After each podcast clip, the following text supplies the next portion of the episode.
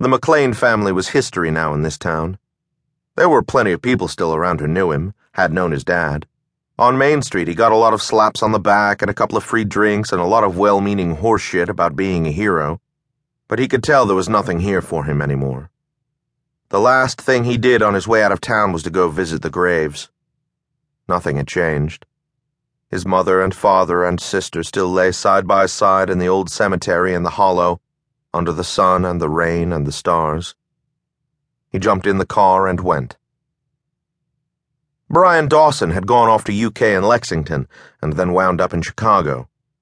If Tommy had ever had a best friend, it was Brian, though he'd had his doubts for a few years there as Brian got gentrified and Tommy got hammered into shape by the army.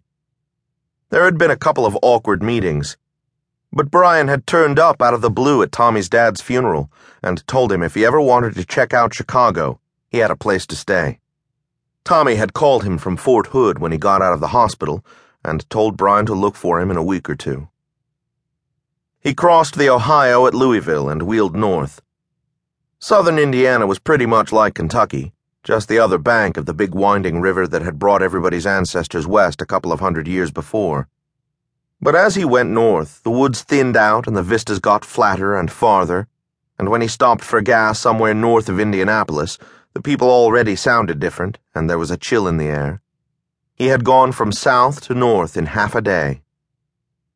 He had second thoughts about the whole thing, riding the brake through the bottleneck on I 80 in the crowded northwest corner of Indiana, and then charging up the gut through the south side of Chicago on 9094, night falling and the skyline of the loop twinkling ahead.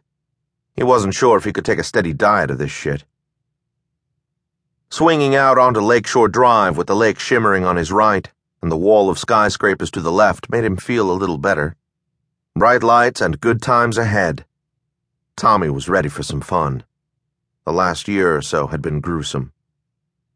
Brian lived in a place called Lincoln Park on the north side, and full of high brick houses all jammed together.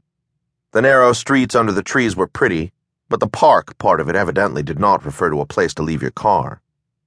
After he spotted Brian's address, Tommy cruised for half an hour before he found a legal spot to drop the worn out Chevy he'd bought off an Iraq bound E4 at Fort Hood. He humped his duffel bag the three blocks back to Brian's place and rang the bell.